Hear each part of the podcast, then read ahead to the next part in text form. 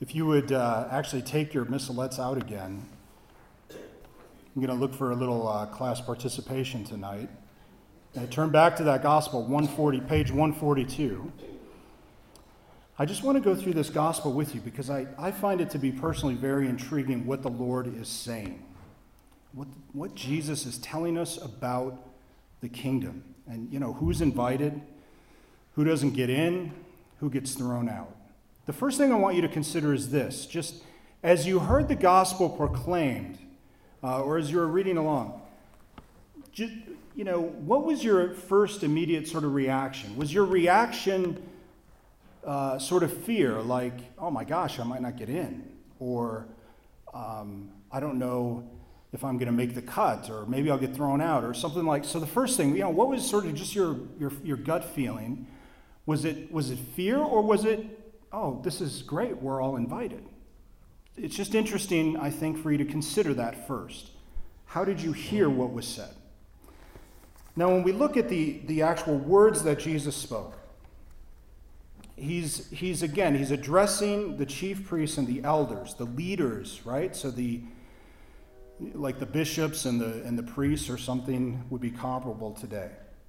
And so he's he's teaching them about what the kingdom of God is like. Now remember that the chief priests and, and elders back then would have been pretty exclusive, right? Because they were the really, really good Jews. Um, everybody else sort of paled in comparison. And the way that they looked at, at everybody else was, you know, they're not really, not really good enough like we are. All right. So he says to them, Jesus says, Look, this is what heaven is like. This is what the kingdom of, of God is like. This is what heaven is like. It's like a king who sends out invitations to people come to the feast.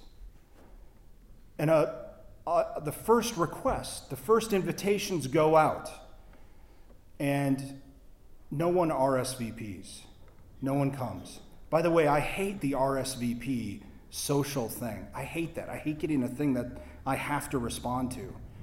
Then you get a call, you didn't respond to the RSVP. Ah, I didn't even want to talk to you about it. So, anyway, but that's, that's me anyway. Well, you know where I'm going. Um, maybe I can help some of you. so, so first, he's got this banquet. He invites all these people. They ignore him. They just ignored him. All right. So then he says, well, to his attendants or servants, you know, go out and tell them again. Look, I've, I've, I've killed the fatted calf. You know, all the best meat, all the best food is going to be there. This is the greatest feast you could ever have. Come, you're invited. And so then we hear that still some people are like, no, meh, meh, just, you know, I got other stuff going on. They're indifferent.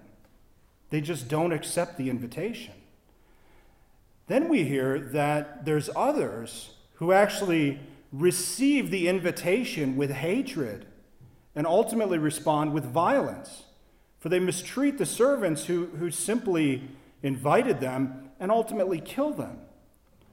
There's people who receive the message of God with indifference and turn away. And there's others who receive that message of salvation and they actually respond with violence, seeking to kill God's messengers. Now, obviously, here he's talking to the chief priests and scribes, so he's alluding to the prophets, right? But we can extrapolate that to today, you know, anybody who's delivering the message of Christ. And then, therefore, people who respond with, you know, hostility toward that. There are people who are just very hostile to anything that's Christian. Now, what happens to them? Well, you know, he destroyed them and burned their city.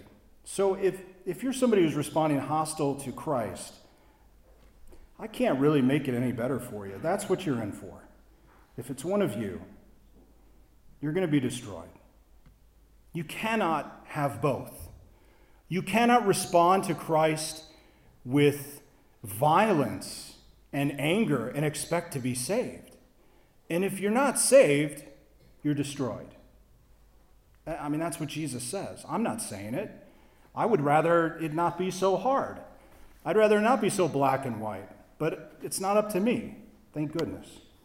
But this is the, what Jesus says. Well, if you if you are going to respond with a rejection of me, because that's what it means. You know, that's what he's talking about, is people who completely reject, not even just the indifference, but the people who, who sort of violently reject the message of Christ. That, that's why hell exists. Because there has to be a place for them after they die, and they certainly don't want to be with Jesus. There has to be then a place of not God if there's a place of God. All right. Now, I would hope that none of us fall into those camps, although I suspect there's some people here tonight who are indifferent. And the most that I can say to you, or the best thing I can say to you, is at some point, make a decision. It's better to be hot or cold, but don't be indifferent. Don't go through your life, you know, sort of kind of being Christian or kind of being Catholic. It's not worth it, and it doesn't pay off in the end. Now, so, so the king, our heavenly father, you know, we're, we're left with, okay, all of these people who either outrightly rejected or just were indifferent to his invitation. And then he moves further, and, and the, the servants, those who survived, come back. And, you know, you kind of get this sense that the king is a bit exasperated. You know, all these people I invited just didn't want to come, or they were violent. And so he says to his servants, just go out into the streets, in the gutters. Just anybody who wants a great meal, you know? Anybody who wants to be just a, a part of this wedding feast. Just anyone. Just bring anybody. Not anybody who's on the good list, you know, the naughty and nice list. Uh, presumably, the, the people who were invited first were, were on the good list. And now he's saying, everybody, just invite anybody who wants to come. And that's what we hear. The servants go out into the streets and they gather all they could find, bad and good alike. Bad and good alike.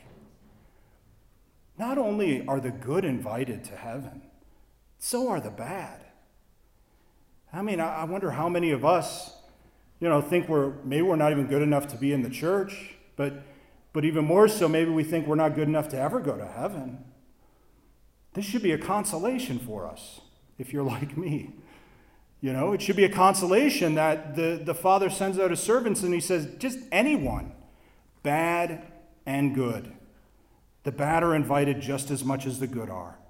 So if you're here and you think you're not good enough, fine. You're welcome anyway. All are invited. Because, in the sense, none of us are good enough. It's Christ who makes us worthy, because it's Christ who invites us. So that's what we hear, right? So he invites all, anybody who wants to come. So here they're in the wedding feast. Now, we know, even today, that if you go to a wedding, you probably shouldn't wear cutoffs and a tank top or a Led Zeppelin t shirt or something. I'm trying to think of my wardrobe. Um, you know, you, you, you, gotta you know you gotta gussy up a little bit, brush your hair, take a shower, wear some nice clothes. It's a wedding after all. So Jesus finds he's walking through the bad and the good alike. There are bad, there are good. Just this this you know uh, panoply of people, I guess. And he, goes through and he finds somebody who's not dressed properly. And he, what are you doing? You're, this is a great feast, and you're, you're wearing that? And so he throws him out. He doesn't get to go to heaven. Now, Jesus is not really talking about attire, he's not talking about clothes. I mean, there's not going to be clothes in heaven, right? What kind of clothes would a soul wear? You know, I mean, there's no clothes in heaven. It's a metaphor. It's a metaphor for the man who showed up but was not, did not have the right disposition. He wasn't wearing, if you will, within his own soul or spirit, the right disposition to be there. You know, maybe he showed up and he wasn't grateful for this incredible feast. He, he just kind of went along with the crowd, so to speak. So everybody else kind of went in and they said, Oh, no, this is, a, this is an important thing. This is a good thing. We need to prepare ourselves in some way or we need to be respectful to the one who's, who's thrown the celebration. We need to comport ourselves in, in a particular way. Maybe this guy, you know, showed up and, like I said, he wasn't grateful or um, he had a sense of entitlement, like, you know, you owe me what I'm receiving, something like that. And again, to, to run with this sort of metaphor, a person cannot enter into heaven expecting that they deserve it. That doesn't make sense. Because the gift is the gift is is the banquet, you know. Heaven is a gift. You, you can't deserve a gift. So a person can't have that disposition. A person can't have a disposition of pride, which is very closely aligned with that. A person cannot have a disposition of a lack of repentance. So the bad and the good are there, but both the bad and the good would be repentant, right? Because they would understand, being in the presence of the Almighty, that there's a, there's a tremendous lack within themselves that, that would presumably, therefore, return gratitude, but also return a certain amount of repentance. Because all of the bad people like us would know that we don't deserve it. So the right wedding garment is the right spiritual disposition when one enters and when one receives the gift. So here's my last point. Everything we do in this life is a preparation for the next. Everything we do in this life is a building of virtue and a building of, of holiness to prepare us to have the right disposition when we enter into heaven. To presumably, if we're able to enter at all, we have to have the right disposition. And so, what we do here is practice, but it's also a building up of disposition for what we hope to attain, right? So, what do I mean? Well, all right. Consider this how do you receive Holy Communion? How, and I don't mean physically, I mean spiritually. When you come forward and you receive the Holy Eucharist, the body, blood, soul, and divinity of Jesus Christ, the real presence of Christ that you can take into your very being and be united intimately with God Himself. How do you receive the Eucharist? And I'm not saying this to make you feel bad. Yes, you are, Father, because I feel bad. No, I mean, that's not my point. My point is, or that's not my goal. My goal isn't that. My goal is just to get us to reflect. Okay, so, so maybe we kind of go through the motions at, at times. All right, well, let's just be honest with ourselves about that. Maybe we're too lackadaisical. Maybe we receive this gift with indifference, just like, you know, the people in the gospel. Maybe that's how we've been receiving. All right, well, whatever it is for you, whatever the reality is for you, it's time to change that reality for the better. It's time to, to take upon ourselves the proper dispositions gratitude, humility, right? Repentance. Understanding that tonight we will encounter our God. And this is a tremendous thing. You might say, well, but Father, church is boring. I know. I'm sorry. You know, well, too bad, you know?